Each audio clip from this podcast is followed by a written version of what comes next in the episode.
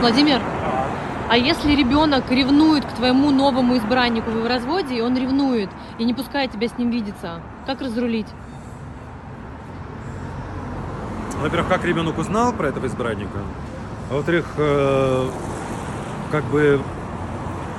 Вот вы меня на сковородку поставили, потому что спрашивать мнение у ребенка на тему вашей личной жизни, если это просто избранник, но еще, вы еще не определились до конца, он станет вашим супругом и так далее, то лучше ребенка вообще не знать, что такая партия появилась.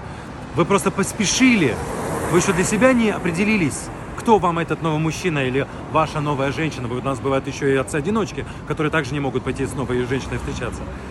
Попытайтесь донести, что это просто ваш друг, а там вы посмотрите, что из этого выйдет.